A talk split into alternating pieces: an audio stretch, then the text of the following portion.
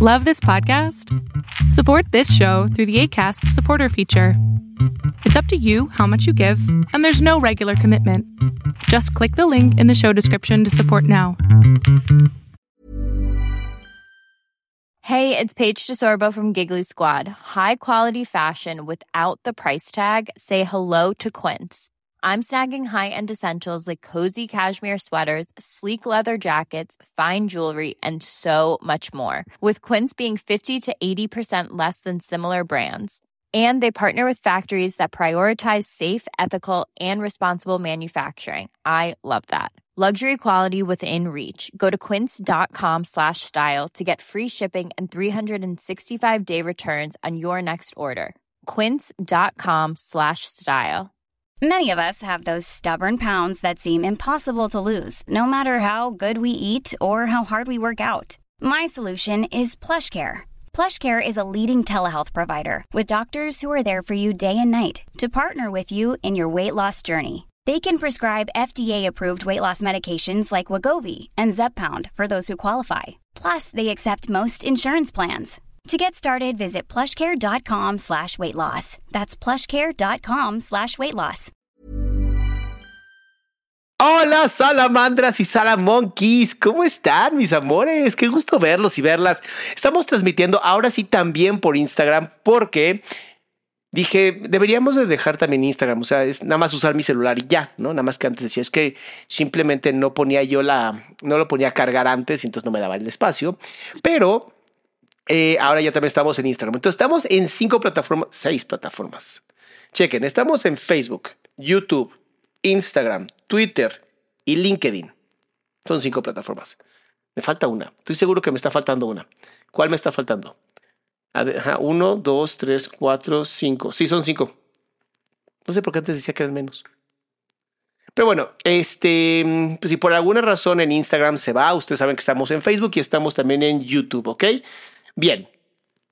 El día de hoy, que ya saben que los lunes son de sin censura, y es cuando hablo yo de cristianismo, lo que estoy aprendiendo, y hablamos también de psicoterapia. Entonces, es un poquito como de psicoterapia y cristianismo al mismo tiempo, algo muy divertido, algo nuevo. Y les tengo una noticia. Em, a partir del siguiente lunes, esto me llegó obviamente así como inspiración divina. Este, quiero hacer una lectura del curso de milagros desde una visión psicológica. Y yo se van a decir, uno va a decir que diablos es un curso de milagros y tendrías toda razón para no saber qué diablos es un curso de milagros. Pero el curso de milagros es uno de los mejores libros que yo he leído con respecto a una visión mucho más cristiana del cristianismo. ¿Y por qué digo una visión más cristiana? Porque de verdad sí hay cosas que el cristianismo que de verdad digo, estamos muy perdidos, ¿no? Estamos, eh, hay mucha gente que está criticando, hay mucha gente que no está haciendo las labores bonitas en, en, lo que se debería de hacer y pues ha alejado a las personas de la religión. Y si algo estoy viendo yo en el mundo es que nos está urgiendo así, pero de verdad urgiendo religión en este mundo, religión bonita, llena de amor, la, verdadera, la que dijo Jesús y dijo, ¿sabes qué? Se reduce en dos cosas, amarás a Dios con toda tu fuerza, con todo tu amor, con toda tu alma y la segunda, ama a tu prójimo como a ti mismo. Y sabes qué es lo más bonito? Que todas las religiones, las religiones bonitas, dicen lo mismo. ¿Sabes? Las que han, han, han sostenido el tiempo. Porque sí, hay más como, han sacado como tres mil dioses y lo que quieras, yo lo sé. O sea, así como me gusta mucho meterme en en la religión, pues también me gusta mucho meterme en el ateísmo. Incluso si tú no has visto mi video de por qué dejé de ser ateo, ahí viene toda la información de cómo llegué al punto donde dijo, ok, vamos a hablar de cristianismo y todo esto. Entonces, la siguiente semana, lunes, empezamos con el libro de un, un curso de milagros que les tengo una noticia. Es grandísimo. Es un mega libro. Es demasiado. Es muy, muy largo, muy, muy largo. Entonces nos va a dar para una serie completa, lo cual me tiene muy, muy contento. Ok, mi amor. Eh, solo llegué a la lección 180. Es que son un montón de lecciones. O sea, sí tiene razón, Patti. Es un montón. Entonces, mis hermosos, este. te pintaste la barba. Sí, me pinté la barba. Había una promoción. No podía no, no podía no hacerlo. Ana Cecilia, muchas gracias, mi amor. Dice mm, Salama, te quiero, mi vida. Saludos. Y nos diste CLP, que supongo que tiene algo que ver con dinero chileno. Muchas gracias, mi amor, de verdad. Cada persona que dona dinero en este canal o que nos dona dinero a través de la página de internet de adriansalama.com, hay una parte donde puedes donar a una fundación y pedir tu recibo libre de tu recibo para donatarias, o sea, para que te reduzcan impuestos. Estamos creando una clínica para adicción, tratamiento de adicción en jóvenes y en esta clínica justamente vamos a... Em, estamos construyéndola, entonces requerimos apoyo de ustedes para poder dar lo mejor y para poder dar becas en adicciones porque créanme, es un tema caro. Pero bueno, fuera de eso, hoy prometí que vamos a hablar sobre la soberbia, ¿ok? Entonces, hoy vamos a hablar de la soberbia, vamos a hablar desde una visión cristiana. Tengo aquí unos versículos que saqué este, para hablar justamente de esto. Y al rato, al rato leo comentarios, ¿va? Entonces, ustedes en el chat, por favor, comenten, pásenle increíble, platiquen entre ustedes, dense mucho amor, que eso es justamente lo que para esto es este canal. Este canal es para darse amor. Para esto sirve este canal, para darnos amor, para darnos cariño, porque el mundo, de por, sí el mundo está sumamente oscuro y es sumamente feo y la gente se la vive inventando madres y sintiéndose de la chingada. Y aquí queremos ser lo contrario. Aquí venimos a darnos buena vibra, amor. Entonces, qué bonito que estamos todos aquí, las salamadres y salamonquis. Y pues vamos a empezar, ¿les parece? Ok, empecemos con la primera parte de la soberbia. ¿Qué es la soberbia? Pues nada más que otra cosa que los rasgos narcisistas. ¿no? Sentirte más importante que otra persona. Eso es justamente lo más importante. O sea, si tú te sientes mejor y más importante, que tú te deberías, eres soberbio. Si te sientes, mm, eh, ¿cómo dicen? si te sientes eh, el polvo más grande que el otro polvo, ¿no? Porque polvo somos y en polvo nos convertiremos. Eso es soberbia.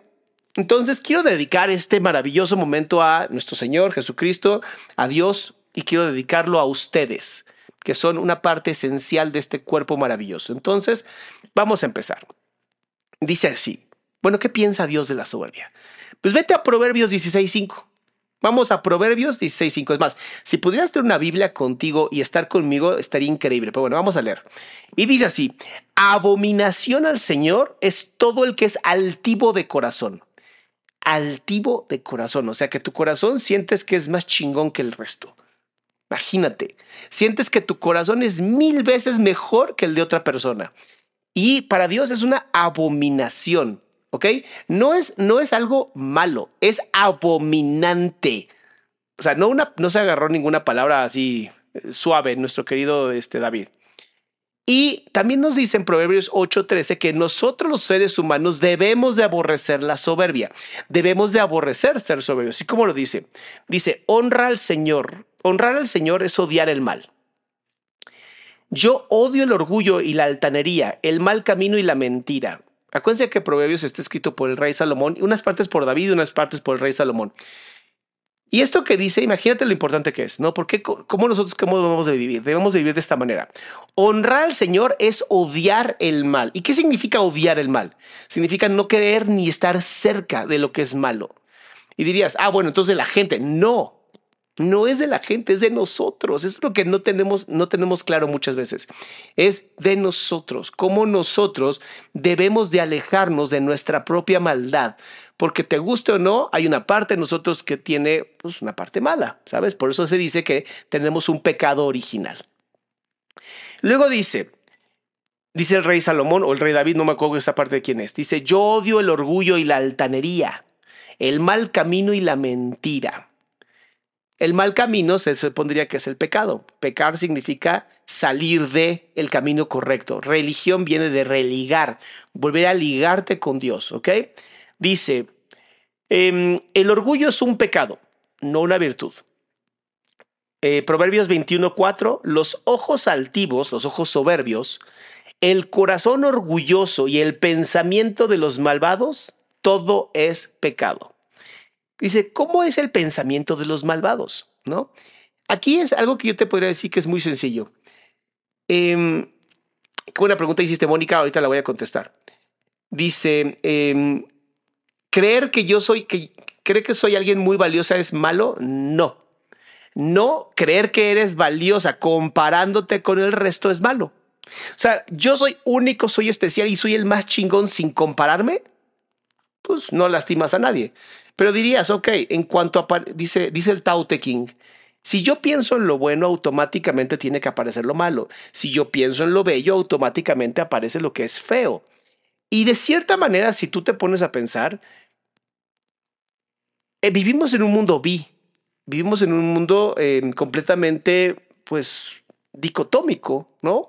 Blanco, negro, ¿sabes todo esto? Masha, mi amor, muchas gracias por este donativo, mi amor. Y por eso es tan importante entender esto de la Biblia.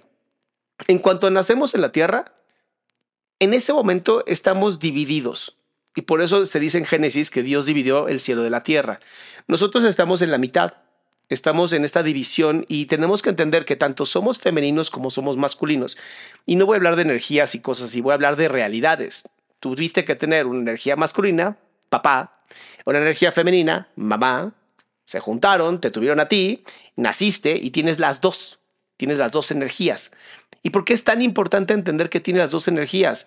Pues justamente porque si tú no aprendes a alinear estas dos energías, juntar tus dos energías, vas a seguir por un mal camino, vas a seguir por un camino de, división, vas a seguir en un camino donde pues es mejor ser así o es mejor ser así y eso es sumamente terrible. ¿A dónde tendríamos que llegar? Al equilibrio puro. Y a eso viene Jesús enseñarnos, enseñarnos a sean equilibrados.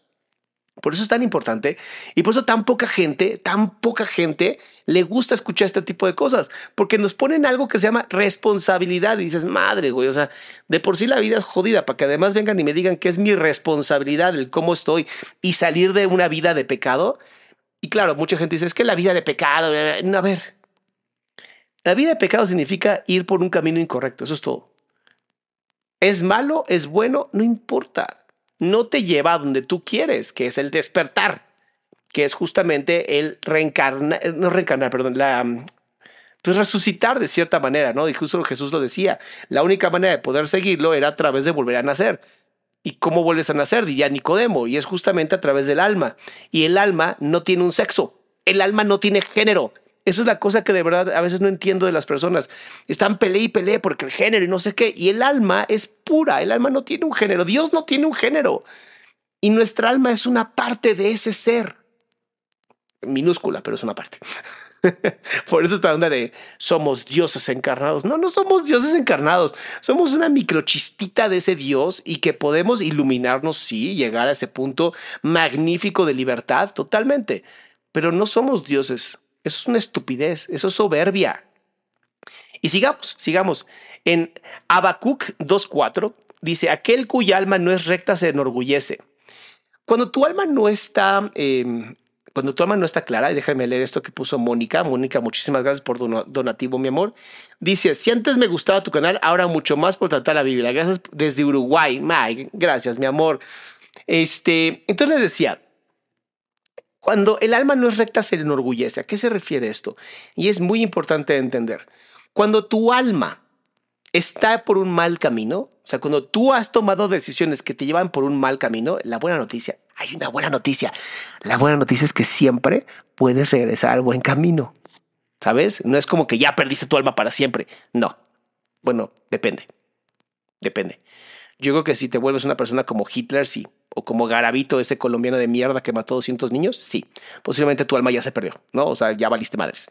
Tendrás que renacer en popó como un millón de veces para que puedas salir adelante. Este, pero cuando tú tienes un camino del que te sientes sumamente orgulloso y vas presumiendo a los demás, significa que tu camino está perdido, ¿sabes? Y eso justamente es, es lo que me gusta mucho entender que el camino que tienes que elegir es un camino de humildad y es un camino difícil. Por eso mucha gente no le gusta la idea de ser cristiano o de ser este, pues religioso, porque incluye responsabilidad. Y pues a veces es más fácil no tenerla, ¿sabes? A veces es más fácil hacerse bien pendejo. Ser malo es fácil. Es que volvemos a lo mismo. Ser malo es bien fácil. Y la soberbia es justamente esto. Sabes que estás de la patada y ¿qué haces? Pues todo lo contrario. ¿No? Dicen fake it till you make it, fíngelo hasta que lo creas. Eso es lo que yo veo muy seguido en las personas soberbias. Dime de qué presumes, te diré de qué careces. Es tan real, es tan real entender todo esto. Alguien que, alguien que es puro de corazón no lo presume. Lo ves, lo vives, lo sientes en tu corazón. ¿Sabes? Es hermoso, hermoso. Más allá de eso, no hay forma. Entonces dice así, primero de Juan 2.16, la vanagloria de la vida no proviene del Padre, sino del mundo. Y es muy cierto, cuando tú te das cuenta que ya eres parte del cuerpo de Cristo, cuando ya te das cuenta de quién eres, ya no hay que presumir absolutamente nada. ¿Qué vas a presumir? ¿Soy Dios? ¿Soy parte de Dios? No, ya estás, ya, a ver, desde que tienes que presumir hay un problema. Por eso Jesús decía, no es lo que daña al hombre lo que entra a su boca, sino lo que sale de ella. Porque lo que sale de nuestra boca proviene de aquí, de nuestra mente, de nuestro corazón, de nuestra percepción del mundo. Y si nuestra percepción del mundo va a ser una percepción 100% yo contra ustedes, yo solo, yo jodido, pues entonces sí, ¿sabes? Sí, claro que vas a ser una persona soberbia. Ahora, ¿por qué está mal ser orgulloso o soberbio? Aquí hay una muy sencilla. La primera es porque Dios es mucho más grande que nosotros. Y cuando tú te sientes en soberbia, crees que eres más grande que otro ser humano. Y automáticamente, si todos somos hijos de Dios, y yo me creo más importante que tú o el hijo más amado de Dios, en ese momento me estoy jodiendo la vida. En ese momento estoy no creyendo lo que realmente soy, porque si yo ya sé que soy de la familia de Dios, pues no tendría por qué sentirme mal. No, tendría por qué sentirme menos, ya soy parte de la familia de Dios. ¿Ok? ¿Qué nos dice el Salmo 66, 5, 7? Del 5 al 7, versículo 5 al 7. Vengan y vean las obras de, Dios admirable en sus hechos a favor de los hijos de los hombres. Convirtió el mar en tierra seca, cruzando el río a pie, regocijándose allí en él. Él domina con su poder para siempre. Sus ojos velan sobre las naciones. No se enlantezcan los rebeldes. Mira más qué bonito. O sea, ¿realmente quién eres tú? Por eso la frase que me encanta de ceniza eres y en ceniza te convertirás me gusta mucho, porque nos hace sentir el no somos especiales. No somos pequeñas este, estrellitas de luz. Somos parte de una conciencia superior a nosotros. Y ser parte ya nos hace importantes. O sea, yo no veo ninguno de mis dedos diciendo, yo soy más importante, no, yo soy más... y peleándose. No lo veo. No veo mis células de la piel diciendo que son más importantes que las células de mi corazón. Cada una de ellas sabe perfectamente la función que tiene que hacer y es perfecta tal cual es. Y eso es lo que a mí me, encanta y me enorgullece de hablar con ustedes. Salmos 97, 9 dice, tú, Señor Altísimo, estás por encima de toda la tierra y mucho más alto que todos los dioses. ¿Por qué el Salmo habla justamente de otros dioses? No, sería como muy tonto. De por sí el primer mandamiento justamente dice esto. Yo soy tu Dios, tu único Dios. El que te sacó de Egipto, o sea, te sacó de la esclavitud. Sin embargo, hay muchas personas que idolatran. Hay muchas personas que idolatran falsos dioses, que idolatran falsas cosas, como los teléfonos, el entretenimiento, el... Em, ¿cómo se llama? El dinero, el dinero es uno de los peores dioses que existe. Hay una serie, ya sé que vas a decir, pinches salamas, hablas de todo y nada al mismo tiempo, pero yo sé que voy a llegar a un punto, se los prometo. De pronto empiezo a leer y me empiezo a ir. Hay una serie que se llama Chainsaw Man, el hombre motosierra. Muy buena serie, muy loca por cierto, muy buena serie, muy loca por cierto pero habla de los demonios, ¿no? Y dice, hay demonios, el demonio de la guerra, de las armas, es el peor demonio de todos, porque todo el mundo le tiene miedo a las armas, y entonces ese demonio tiene mucha más fuerza. Es lo mismo con la, con la idolatría. Cuando tú, cuando tú idolatras algo, y muchas personas lo idolatran, vamos a pensar en el dinero, el dinero empieza a agarrar una, una fortaleza y se cree que es un dios, pero no es un dios. Termina siendo un demonio guerras, hambruna, cosas terribles han pasado por dinero. ¿Ok? No estoy diciendo que el dinero no lo puedas usar. Estoy diciendo que cuando lo idolatras y vives tu vida para perseguir el dinero, dejas de vivir. Buda lo decía. Siddhartha Gautama, el Buda, dijo alguna vez: Las personas pierden su salud por dinero y luego usan el dinero para recuperar su salud, lo cual es una estupidez. ¿Sabes? Entonces, esto te está diciendo como un poquito de lo que estamos hablando, ¿no? De evitar, evitar ser orgullosos, evitar sentirnos más que las demás personas. Chéquense Ezequiel 28.2. Se enalteció tu corazón y dijiste, yo soy un Dios. Es que ves de dónde. ¿Ves desde cuándo? Es que me encanta, la, perdón que me, me, me voy mucho, yo lo sé, yo lo sé, mi amor, pero es que si tú lees la Biblia, que fue escrita hace más de dos mil años.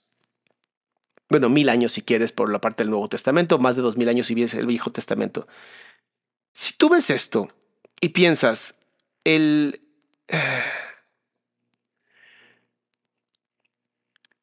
Lo que estamos leyendo sigue pasando al día de hoy. ¿Cómo? ¿Cómo lo, cómo lo hablarías? ¿Sabes?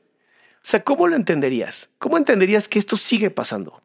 Que no hemos evolucionado nada los seres humanos, que seguimos como que no aprendemos, como que no aprendemos. Y no, es castigo, no, no quiero regañarlos. Solo quiero ayudarlos y ayudarme a mí a entender, porque esto muchas veces lo hago nada más para mí y ustedes me encanta porque son como mis testigos de mis locuras. Me preocupa mucho que se siga repitiendo muchas cosas, ¿sabes? Me preocupa mucho que seguimos haciendo las mismas estupideces. Entonces, checa. Ezequiel 28.2 dice, se enalteció tu corazón y dijiste, yo soy un Dios. En el trono de Dios estoy sentado en medio de los mares, siendo tu hombre y no Dios. Y has puesto tu corazón como el corazón de Dios. Esto es blasfemia. Esto es blasfemia y te apedreaban y te mataban si tú haces estas estupideces.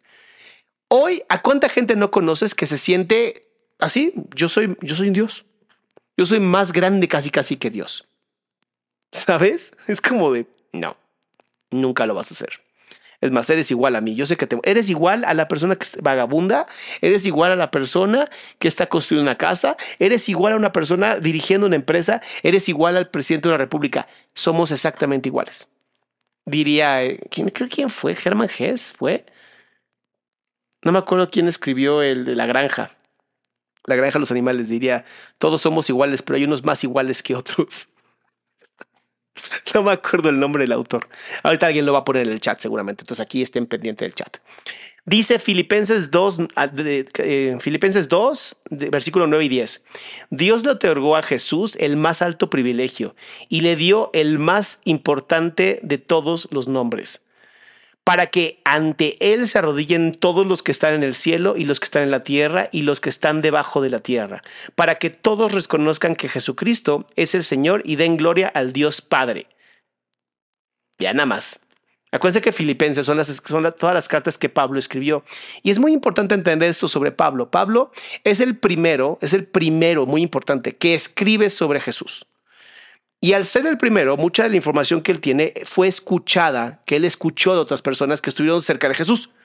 Entonces, él, al, haber sido una persona que sabía escribir y que además perseguía cristianos, nos dio una gran habilidad de entender desde esa percepción que él tenía en ese momento de la historia, lo que Dios en ese momento quería de la gente en ese pueblo. Lo interesante es que si tú lo sigues leyendo, se parece un montón ahorita como que no ha cambiado nada. ¿Sabes? Checa esto. ¿Por qué solamente deberíamos de honrar a Dios? Vamos a ver aquí. Hechos 12 del capítulo, digo, versículo 20 al 23, ¿ok? Hechos capítulo 12.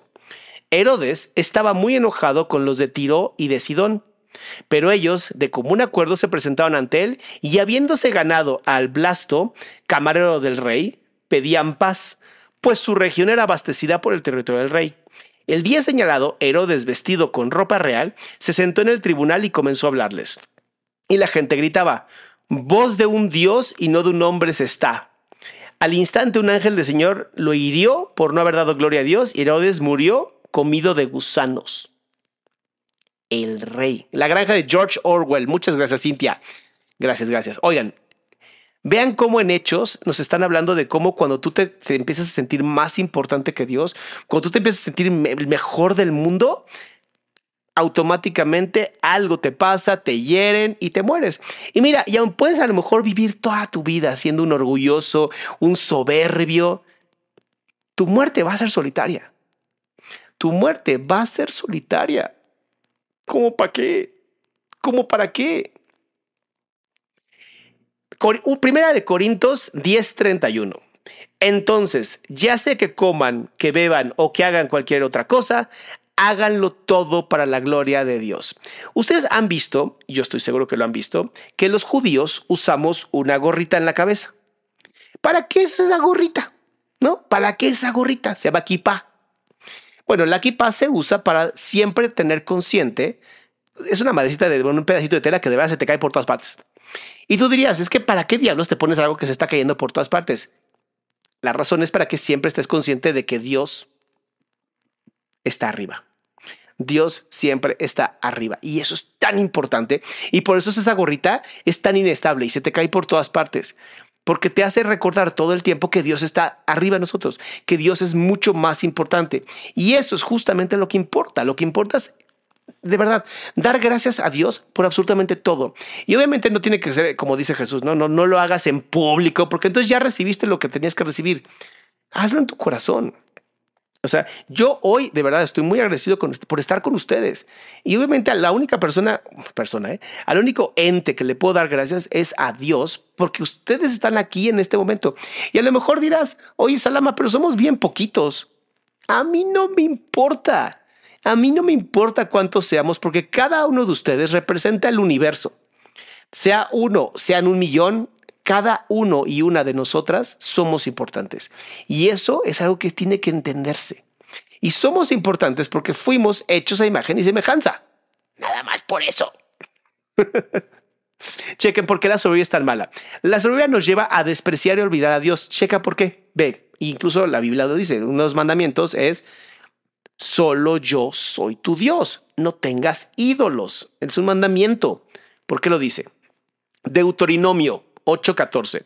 No se llenen de orgullo ni se olviden del Señor su Dios que los sacó de Egipto, donde eran esclavos. Y dirías, güey, pero yo no soy judío, yo ni estaba en Egipto, a mí me vale madres, ¿no? Es que tú también eres esclavo. Cuando nosotros nos olvidamos justamente de Dios, cuando nos olvidamos de que, Dios nos sacó del, útero de nuestra madre, ¿no? Que, que, nos dio vida, que nos dio ese soplo y respiramos y hoy estamos aquí. Y yo sé que para muchas personas es sí, pero me la estoy pasando de la chingada. Yo lo sé, mi amor, yo lo sé. Y te prometo que si haces un cambio de percepción en tu vida y te acercas a Dios, por mi vida tu vida cambia. Obviamente, la gente a tu alrededor no va a cambiar. Lo siento, están jodidos, no van a cambiar. Es la familia que te tocó pero tú puedes cambiar. Y si tú cambias, todo cambia. Y eso es lo maravilloso y hermoso de todo esto.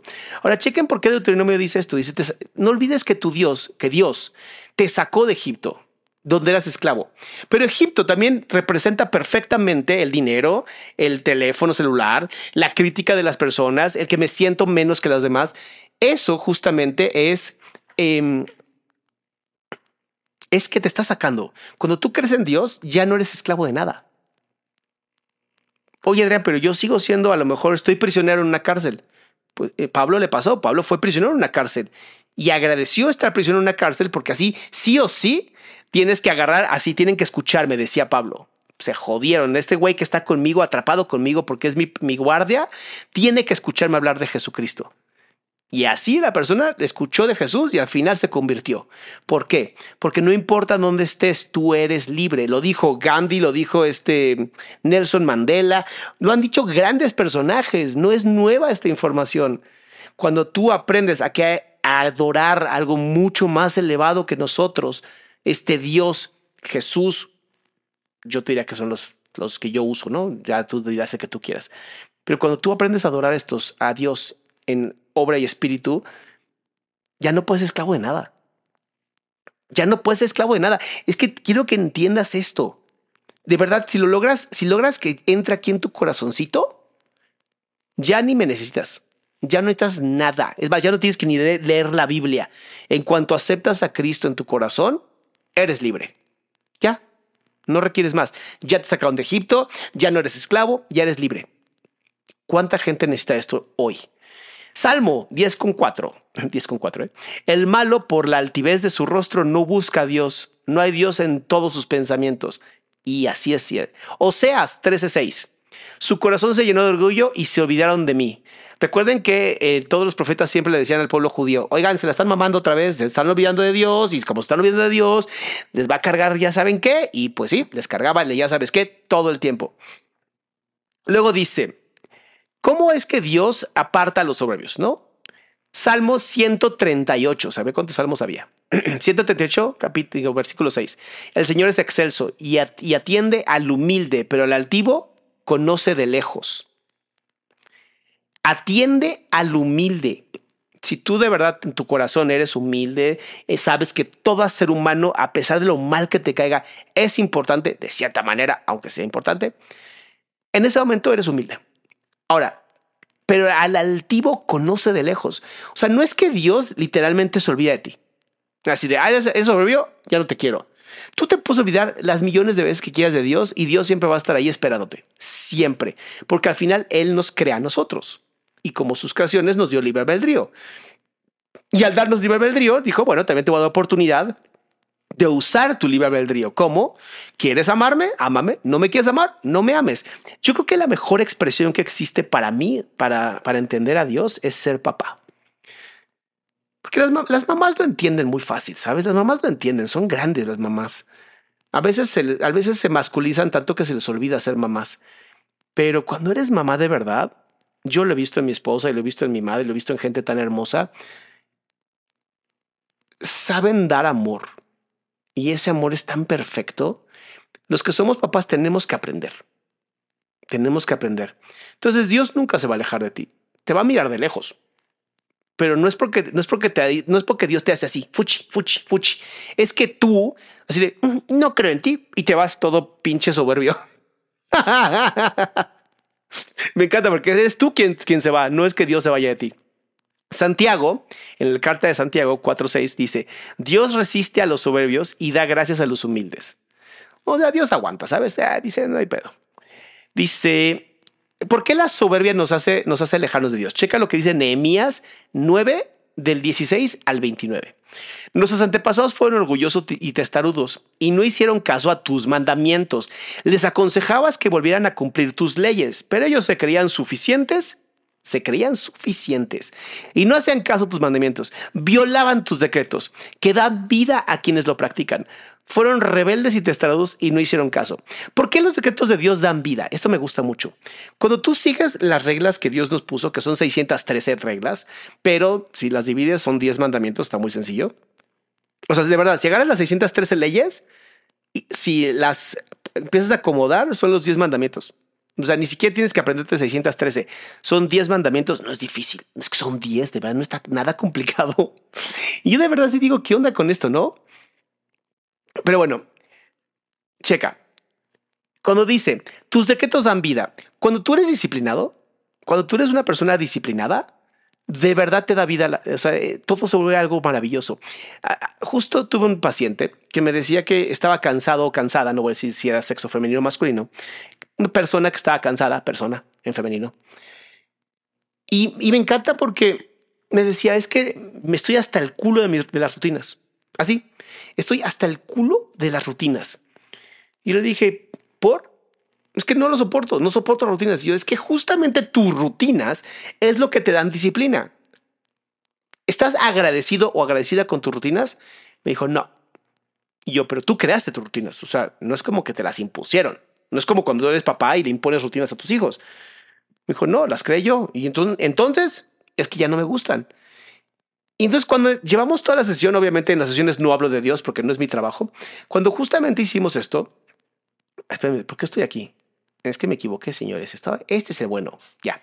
Cuando justamente estábamos hablando de las rutinas y de ser agradecido o agradecida, fue cuando se dio cuenta. Claro, al no estar agradecido con las rutinas que me ahorran mucho trabajo mental, también yo me estoy lastimando. Y eso te ayuda porque estás eliminando la soberbia al darte cuenta que eres humilde. Es que de verdad nadie es más importante que nadie. De verdad se los digo. Chequen. Abdías 3. La soberbia de tu corazón te ha engañado. Tú que moras en las hendiduras de las peñas, en tu altísima morada, que dices en tu corazón, ¿quién me derribará a tierra? Te tengo una mala noticia. La vida es una enfermedad incurable así como lo escuchaste, eso lo dije a mi mamá el domingo y me dijo así, qué pinche dark estás, cabrón. Y yo, sí, estoy un poco dark. La vida es una enfermedad incurable, porque al final te mueres. Entonces, puedes ser el más mamón y el más soberbio y, dejar el mundo peor de lo que te lo encontraste. La pregunta es, ¿para qué? Porque ser huevón es muy fácil. De verdad, ser huevón es muy fácil. ¿Para qué dejarías el mundo peor de lo que lo, encontraste? Para vengarme y mostrar mi marca. No, hay tanta gente mala que tú desapareces. Por eso la gente buena dura tanto. Por eso la gente buena dura en la historia, dura en los corazones de la gente, ¿sabes? Chequen Gálatas, Gálatas 6.3. El que se cree ser algo, no siendo nada, a sí mismo se engaña. El que se cree ser algo. Porque además, ve la, frase es importante, el que se cree, te crees algo, no lo sabes, porque no puedes saber que eres alguien, tú ya eres alguien, no tienes que creerlo, no tiene que pasar por tu pensamiento ni el raciocinio, eres alguien en cuanto existes, ¿no? Ortega y Gasset decía, yo soy en los ojos del otro o la otra. Si yo siempre me estoy pintando como una persona de mierda, la gente me va a mirar igual. entonces me voy a construir y voy a estar construyendo una historia de porquería porque así me estoy haciendo yo. Yo no quiero entrar ahí. Honestamente, yo prefiero hacer cosas diferentes. Dice, por complacer a las personas a menudo desagradamos a Dios. Chécate este, Juan 5 con 44, o sea, 5, versículo 44. ¿Cómo van a creerme si les gusta que sea la gente la que hable bien de ustedes y no Dios único? O sea, si tú vas a hacer todo para que la gente hable de ti, entonces no, no confías en Dios. Si tú lo haces por amor a Dios y hace eso, que haya frutos de reconocimiento, agradece a Dios porque tienes frutos de reconocimiento y sigue haciendo las cosas. Pero no es fácil. Obviamente esto que estoy diciendo yo sé que no es fácil y yo sé que es complicado y yo entiendo que este tema de la sobrevida es un tema que de verdad a veces nuestro ego, que se siente la, la ceniza más importante que otra ceniza, o el granito de arena más importante que el otro granito de arena, nos engaña y nos engaña de estas formas. Juan 12:43, amaba más la gloria de los hombres que la gloria de Dios. Gálatas 1:10, ¿busco ahora el favor de los hombres o el de Dios? ¿O me esfuerzo por agradar a los hombres? Si yo todavía estuviera tratando de agradar a los hombres, no sería siervo de Cristo. Deja de querer agradar a los hombres, a las mujeres, a otras personas y empieza a creer en ti en que ya dentro de ti está la chisma de la divinidad y que lo único que tienes que decir es, confío en que Cristo fue Dios y confío en lo que está escrito, me puede ayudar a liberarme a mí de la esclavitud del ego. Porque esa es la verdadera esclavitud. Te guste o no, la verdadera esclavitud está en el ego. Está en creer que no somos inmortales, que no vamos a resucitar. O sea, que la vida es tan corta que entonces hay que hacer todo en esta vida para... Y es, sí aprovecha esta vida, pero se, aprovechala para ser buena persona. Aprovechala para ser amoroso, para dar amor a otras personas. Eso, eso es lo que verdaderamente es la vida para mí. Obviamente todo esto, ya sabes, ustedes pueden aceptarlo, pueden no aceptarlo. Al final esto nada más es testimonio mío. La soberbia te va a hacer creerte sabio. Checa esto. Proverbios 3,7. No seas sabio a tus propios ojos. Teme al Señor y apártate del mal. ¿Por qué en el judaísmo es tan importante temer a Dios? Porque se habla mucho del temer a Dios. Es una pésima traducción la palabra temer a Dios, porque no hay una correcta eh, traducción del hebreo, que en inglés es como awe, que significa como este miedo pero gustoso que se tiene que aquí no tenemos en español una palabra para traducirlo. Pero la palabra temor a Dios es... Ya sé cómo explicártelo. Me estaba costando trabajo, ya sé cómo explicártelo. Imagínate que nace tu bebé, tienes un bebé recién nacido, así la cosa más hermosa y perfecta y ya sabes, así divino. Y lo pones en tu coche, pero no tienes un coche que tenga asientos traseros, tienes que poner el asiento delantero. ¿Cómo crees que vas a manejar? Vas a manejar con miedo, obviamente, pero vas a manejar con miedo, con la esperanza de llegar a salvo. Ese temor a Dios es justamente el temor del que habla la Biblia, el que habla la Torah. Lo que pasa es que es una pésima traducción. Dice, teme a Dios. ¿Por qué debería temer a Dios? O sea, ¿que Dios es malo o qué? No, es... Te estás enfrentando a algo tan mágico, tan magnífico, tan grande, que te va a dar miedo. Pero no es un miedo malo, es este miedo con, con amor. No sé cómo, no, de verdad. La única forma que tengo de explicarlo es cuando tenías tantas ganas de ir a ese, no sé, a conocer el David de Miguel Ángel, a ver la, la, la piedad eh, al ver, no sé, una obra de arte que en tu corazón te late el corazón y no sabes ni por qué y te da hasta miedo tocarlo. Por eso los bebés recién nacidos son la mejor forma. Porque cuando yo tuve mi bebé, a mi primer bebé recién nacido, a mi bebé, mi nena, me daba tanto miedo cargarla. Tenía tanto miedo de cargarla y a la vez tenía tantas ganas de amarla. ¿Sabes? Es ese temor yo tenía temor de cargar a mi hija y era un temor hermoso. Creo que es la mejor manera de explicarlo. Pero bueno, estamos en... Eh, es la mejor forma que tengo, lo siento. Romanos 12 con 16. No sean orgullosos, sino pónganse a nivel de los humildes. No presuman de ser sabios. ¿Qué significa no presumir de ser sabios? Si tú estás escuchando que hay gente discutiendo y tú puedes aportar para crecer, hazlo. Pero si tu forma de aportar va a ser para lastimar, lárgate de ahí no es necesario, nadie pidió tu opinión. Gracias, ¿sabes? Dice Primera de Corintios 8:2. Si alguno se imagina que sabe algo, aún no sabe nada como debe saber. Y nos vamos un poquito a Sócrates. Yo solo sé que no sé nada. Y es real. Mientras más sabes, más te das cuenta que no hay ni idea, ni idea de lo que quieres saber. Eh, vamos aquí. Ok, la soberbia conduce a la perdición. Esto también es muy importante. Ser soberbio, si tú te has dado cuenta que tienes ciertos rasgos narcisistas y que te hacen sentirte más importante que otras personas, esto te va a ayudar. Proverbios 11.2. Cuando viene la soberbia, viene también la deshonra. La deshonra. Yo sé que para muchos, para muchas personas, el honor ya no es importante. ¿no? Tu palabra no tiene peso. Pero en la época donde se escribe la Biblia, desde el Viejo Testamento hasta el Nuevo Testamento, tu palabra lo era todo. Tu palabra lo era todo. ¿Sabes? Bonitas épocas. Y entonces, cuando tu palabra lo era todo, si tú eras sobrevio, un día ibas a caer. Porque además caen, siempre caen. No hay nadie que se pueda mantener firme parado en dos palillos chinos. No existe porque son soberbios. Proverbios 16, 18. Antes del quebrantamiento es la soberbia y antes de la caída la altivez del espíritu. Y esto se ve muchísimo en adicciones. Yo que tengo esta parte de trabajo en adicciones y que conozco mucho el trabajo de adicciones, cuando alguien en, un proceso de, desintoxicación de adicciones te dice, yo ya me las sé todas y yo ya sé que voy a poder tomar y yo no, en, doble A decimos, está tendiendo la cama o le está rascando los huevos al tigre. Esta parte de Proverbios lo dice perfectamente, ¿no? Antes del quebrantamiento, o antes, antes de la caída es la soberbia. Antes de la caída es la soberbia y antes del quebrantamiento es la altivez de espíritu, que es exactamente lo mismo. En Proverbios 18, 12, 12 dice, antes de la destrucción del corazón del hombre es altivo. Siempre lo vas a encontrar. Cuando esta parte no me gusta mucho, pero tengo que decirla porque es uno de los mejores ejemplos de los que es un ser un mal ejemplo. Cuando Hitler estaba a punto de perder la guerra, en vez de enfocarse en ganar la guerra, Hitler se enfocó en matar judíos. ¿Qué te dice esto de Hitler? Una, que su verdadero interés no era ganar el mundo, era matar judíos y era encontrarlos y matarlos. Y la segunda es que siempre que alguien se siente que va a poder con el mundo entero, lo vimos con Alejandro Magno, Napoleón, Genghis Khan, eh, Mao, ¿sabes? Dime quien quieras, dime quien quieras que se haya sentido superior o sea un tirano y va a terminar de la chingada. No hay uno solo que duerma tranquilo o que termine bonito. Nadie termina bonito. Y es porque de verdad el orgullo nos, nos destruye.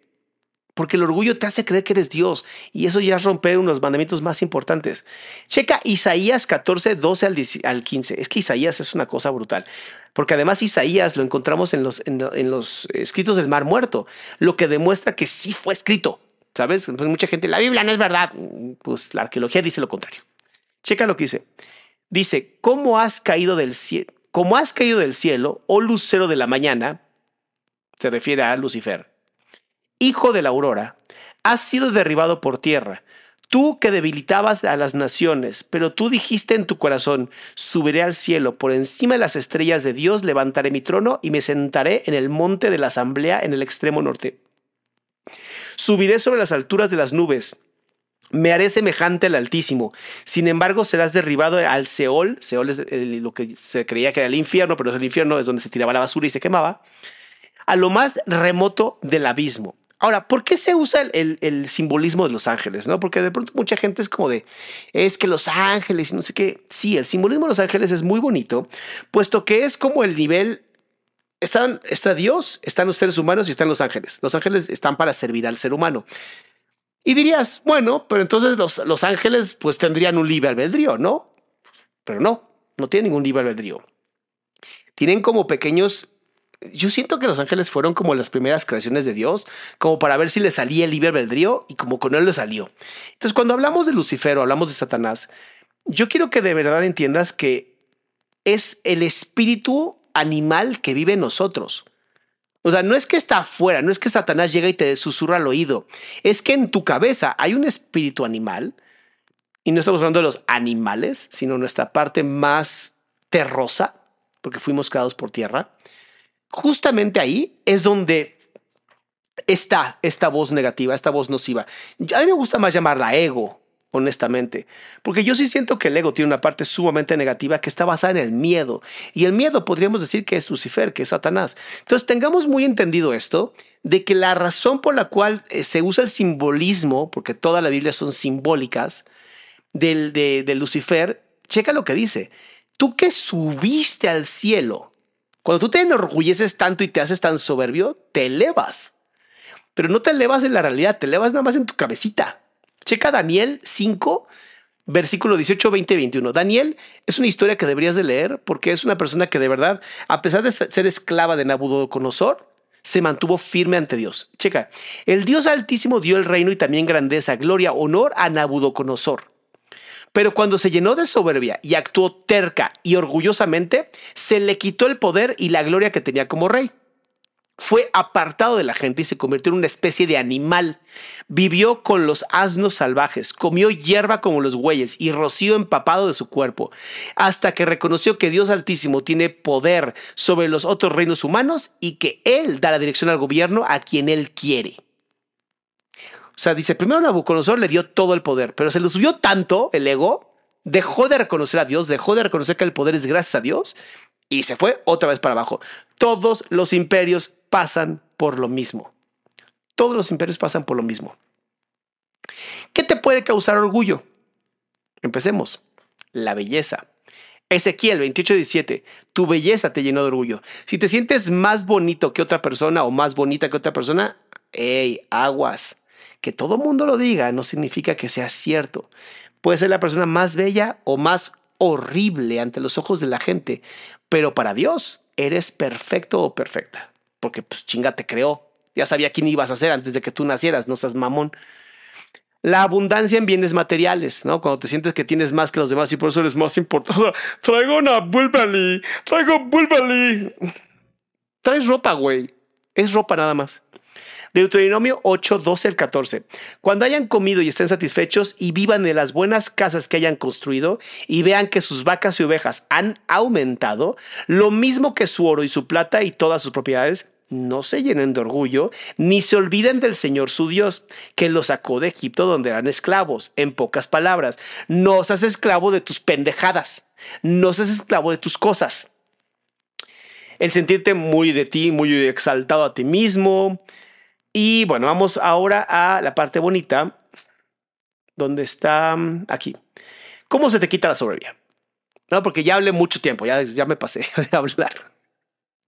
Es que te juro, yo creo que me lleno de espíritu y se me olvida el resto. Ok, primero hay que entender que solamente Dios es bueno y que es justo. ¿Cómo se entiende esto? Muy sencillo. Mateo 19, 17. ¿Por qué me llamas bueno? Ninguno es bueno sino Dios. O sea, yo no hago las cosas para que me digas, ay, qué bueno, qué lindo. No, lo hago para honrar a Dios. Esa es mi única función. Salmo 71, 16. Proclamaré que solo tú eres justo. Es justo y es bueno. Luego, la... Es que sobre, sobre hay demasiado. Voy a tener que aventar otro en vivo nomás de esto. Déjame irme a la parte, dije, ¿de dónde está? Aquí está.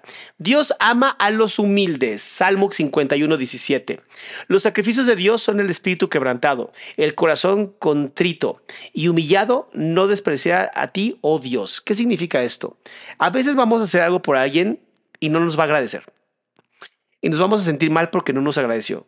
Pero tengo una buena noticia. Si esa persona no te agradeció, quien sí te está agradeciendo es Dios. Jesús iba caminando por todas partes, así de verdad, todas partes. Y cuando la gente decía, oh, me has sanado, ¿qué decía Jesús? Es que neta es el mejor ejemplo del mundo para seguir. Decía, yo no hice nada, fue tu fe la que te sanó. Vean qué belleza, vean qué belleza. Agradece a Dios, no a mí. Agradece a Dios, no a mí. Primera de Pedro 3, en versículo 3 y 4, que el adorno de ustedes no consiste en cosas externas, como peinados exagerados, joyas de oro o vestidos lujosos, sino en lo íntimo del corazón, en la belleza incorruptible de un espíritu suave y tranquilo. Esa belleza vale más delante de Dios. Porque, seamos honestos, cuando te mueras, no te vas a llevar tu cuenta bancaria. Cuando te mueras, tu BMW se va a quedar en el garage. Cuando te mueras, tus Bulbeli se van a quedar en el, en el closet. Te vas a morir desnudo.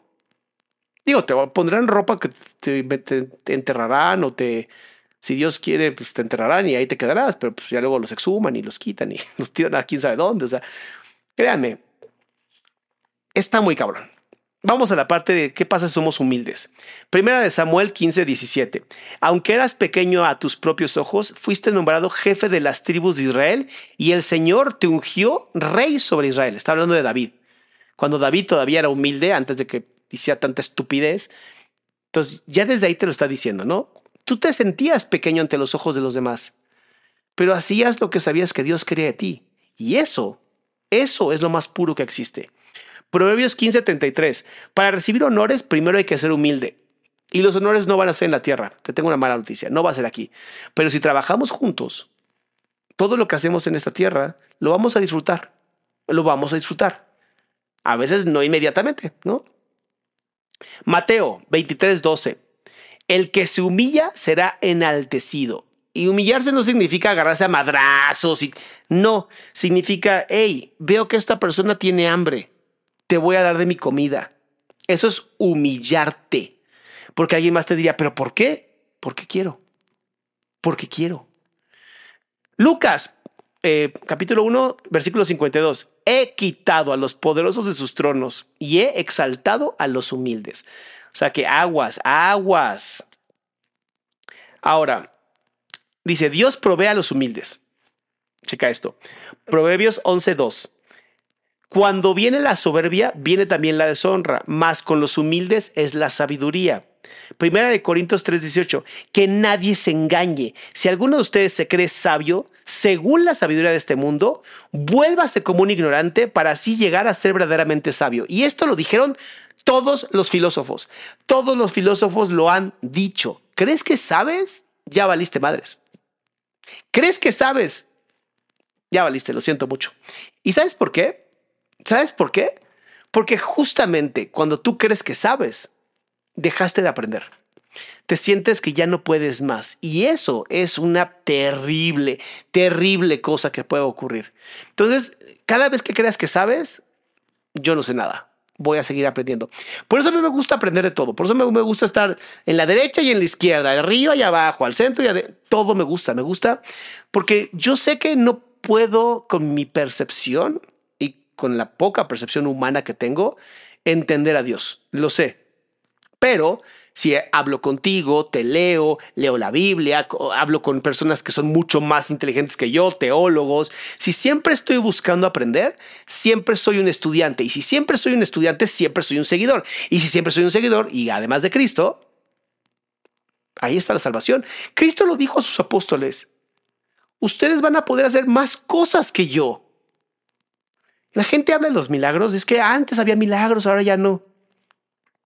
¿Ya no ¿Seguros que ya no hay milagros?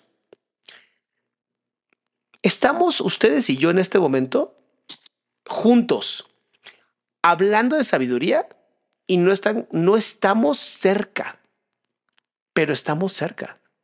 Perdón, pero si Internet no es un milagro, si el hecho de que yo estoy hablando con ustedes en redes sociales no es un milagro para ti, ya no sé qué más puede ser un milagro. Que puedas salir a la calle y caminar sin que te avienten excrementos o orina en la calle, que tengamos drenaje, no se te hace un milagro. Entonces, de verdad, hay cosas que tendrías que reevaluar tu vida. Todos los días levántate y da gracias a Dios de que dormiste en una cama. Estaba hablando justamente con un amigo mío que también es religioso y me decía, la persona hoy, una persona clase media baja, vive mejor que cualquier rey de hace 300 años. Piénsalo, no se podían bañar porque no había agua caliente. Es más, no había agua fluyendo, o sea, tenían que traer agua de quién sabe dónde. Es impresionante. Es que a mí me, no sé, a mí me apendeja mucho. Estas ideas me apendejan, así te lo digo. O sea, pensar que hace 150 mil años había Homo sapiens sentados en una caverna hablando como tú y yo estamos hablando, obviamente en su idioma, ¿no? Con simbolismos. Y que tenían discusiones sobre la naturaleza, sobre, sobre Dios o dioses y que cantaban y que bailaban y que estaban en tribus y que cazaban unos para que otros alimentaran y que recolectaban unos para que otros...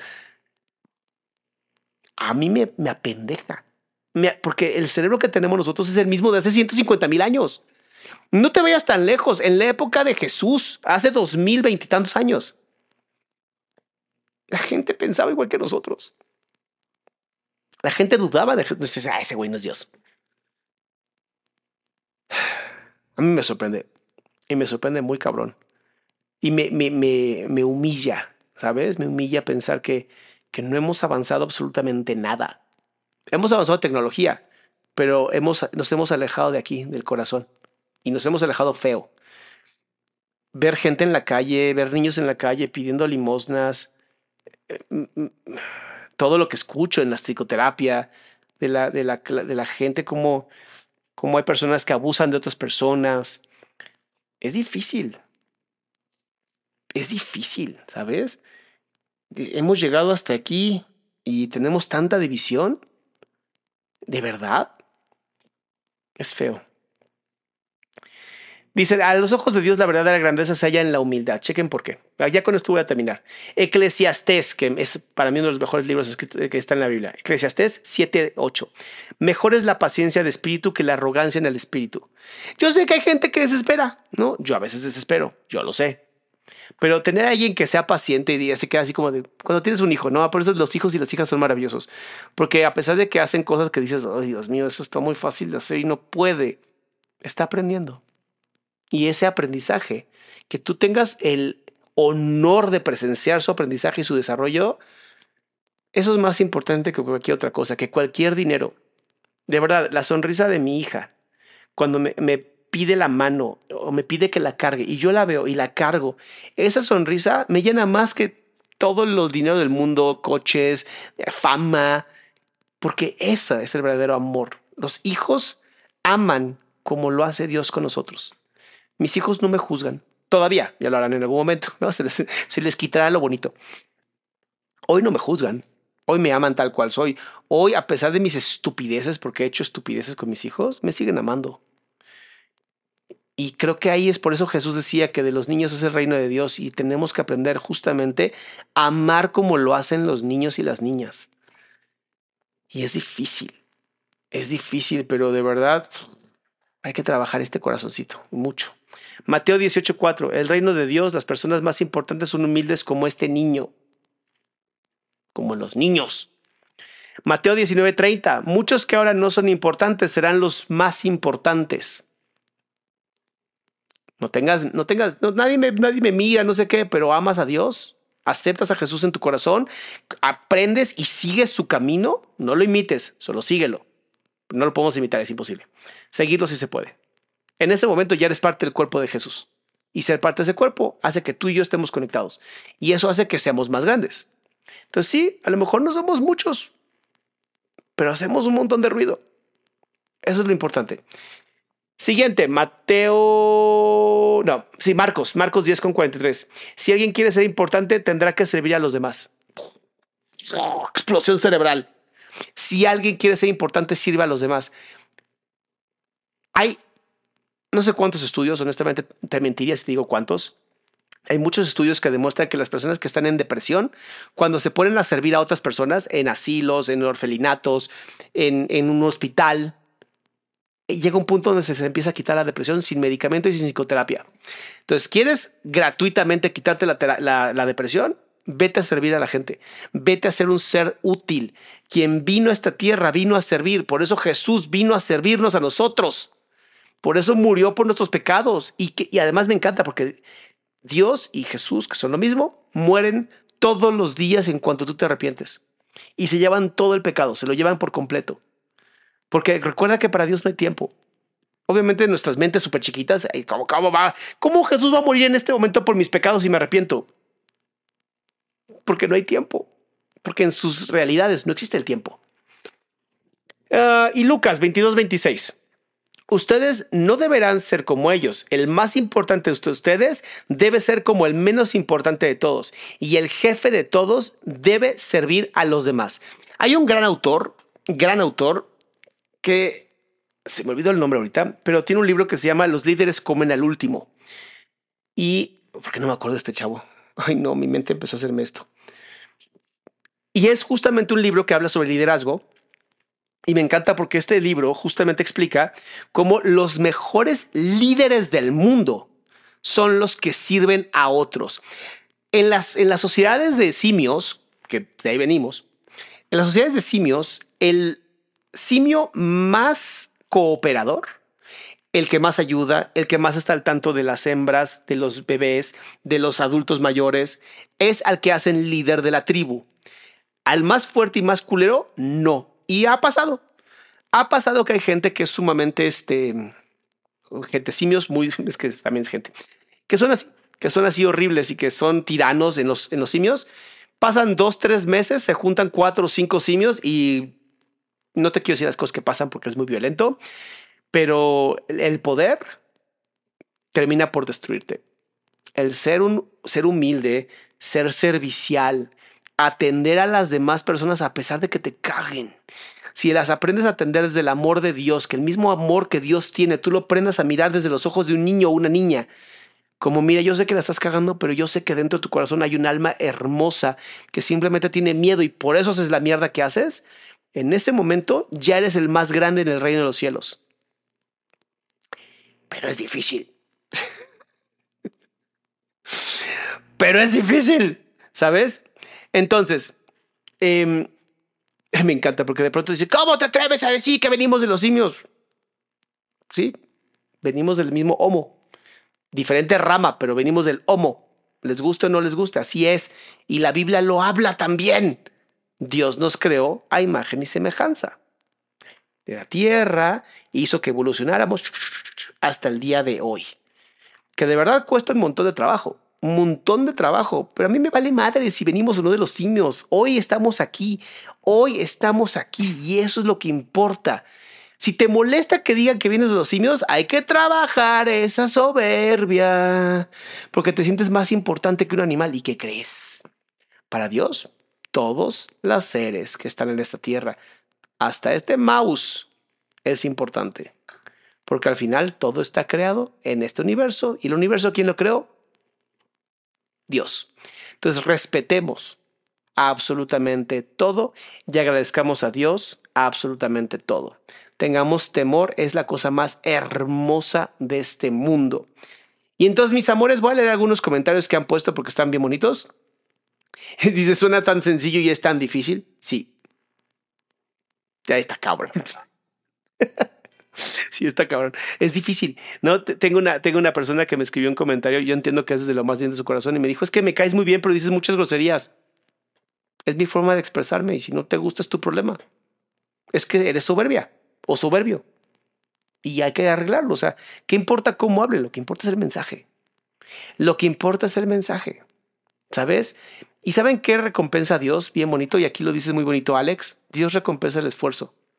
Y tiene toda razón. No tienes que ser perfecto. Dejen de querer imitar a Jesús. No van a poder. No van a, es imposible. Imposible. Pero que te esfuerces y que quieras hacerlo, ya es recompensa. Ya es recompensa. Como dice mi querido Franco, la evolución nos alcanza a todos. Oigan, somos 98, por, creo que es 99.2, ¿eh? una cosa así, es muchísimo. Abraham, muchísimas gracias Abraham por ese donativo, de verdad, muchísimas gracias. Dice, mm, gracias por tu tiempo, Doc. Recomienda libros para el ego. No se requieren libros para trabajar el ego, se, se recomienda que trabajes tu corazón. Siéntate todos los días y escucha tu corazón. Donde te sientes menos, hay que trabajar. Eh, Dice, más acá. Ser amable es la, la, clave. Eso es real. Es muy, muy real. Uh, último, último. ¿Quién va a poner el último comentario bonito que voy a leer? A ver, vamos a ver, vamos a ver. ¿Quién pone el último comentario? Libros para el ego. Todos los libros son el ego. Me encanta Jano, ese es el último que leo. Hay gente que es grosera y no dice groserías, hay gente que es amable que dice groserías. Con eso terminamos, con eso terminamos. Em, cuando tú aprendes a amar, el ego se desvanece. Cuando tú realmente amas a alguien, y lo hemos visto, cuando estás enamorado, te, te deshaces, te desvaneces. Y eso es algo que creo que es importante entender. Cuando tú aprendes a amar, obviamente aprendemos a amar con otras personas, el amor erótico. Pero cuando aprendes a amar de verdad el amor filial, el amor parental, el amor erótico, el amor eh, platónico, y lo haces desde el corazón, tú te desvaneces, tú desapareces. Y lo único que quieres es amar. Eso es lo bonito. El ego es el miedo. El ego es como Dios nos hizo con tierra, nos hizo del, de la tierra, con elementos terrestres y de carbono. El carbono es justamente eso. Cuando Dios nos hace de esa manera, eh, nos está limitando físicamente. La limitación física hizo que tuviéramos miedo y el miedo es lo que ha hecho que fuéramos pues lo que somos hoy, personas soberbias. Oscar Burgos, el amor es la respuesta. Ok, me gusta. ¿Cuál es la diferencia entre ser ingenuo y el amor? No, mi amor, ser ingenuo no tiene nada que ver con el amor. El amor es lo más puro que existe y es lo más grande que existe. Y es difícil de llegar al amor porque te hace aceptar al otro o la otra así como es. Tengan hijos y van a entender. Yo sí recomiendo tener hijos por amor. Tengan hijos por amor y aprendan de sus hijos. Son grandes, grandes, grandes maestros y maestras, pero hay que saber descifrarlo. Ellos no saben que son maestros, hay que saber descifrar nosotros como adultos. Mis amores, me dio un chingo de gusto verlos. La siguiente semana empezamos con el libro Un curso de milagros. Siéntense porque ese va a estar bueno. Y em, mañana, mañana seguimos con el de Privadas de la Libertad de Saskia Niño de Rivera. Sí, vamos a seguir haciendo reacciones a, sus entrevistas porque están muy buenas. Voy a empezar por la primera porque ya me cansé de estar como por arriba y por abajo. Entonces vamos a empezar y nos vamos a ir completamente todo. ¿va? Mis amores, Gracias por estar aquí, gracias por estar conmigo. Si no me siguen por Instagram, no se olviden, síganme por Instagram, arroba Adrián Salama, y nos vemos muy prontito. Cuídense mucho.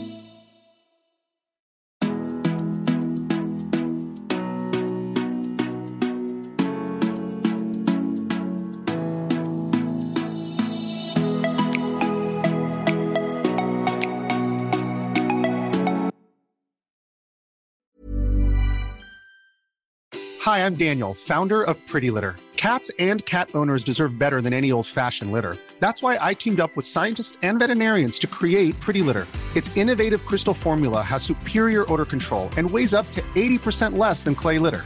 Pretty Litter even monitors health by changing colors to help detect early signs of potential illness. It's the world's smartest kitty litter. Go to prettylitter.com and use code ACAST for 20% off your first order and a free cat toy. Terms and conditions apply. See site for details. Hold up. What was that? Boring. No flavor. That was as bad as those leftovers you ate all week. Kiki Palmer here, and it's time to say hello to something fresh and guilt-free. Hello Fresh. Jazz up dinner with pecan-crusted chicken or garlic butter shrimp scampi. Now that's music to my mouth. Hello Fresh. Let's get this dinner party started. Discover all the delicious possibilities at hellofresh.com.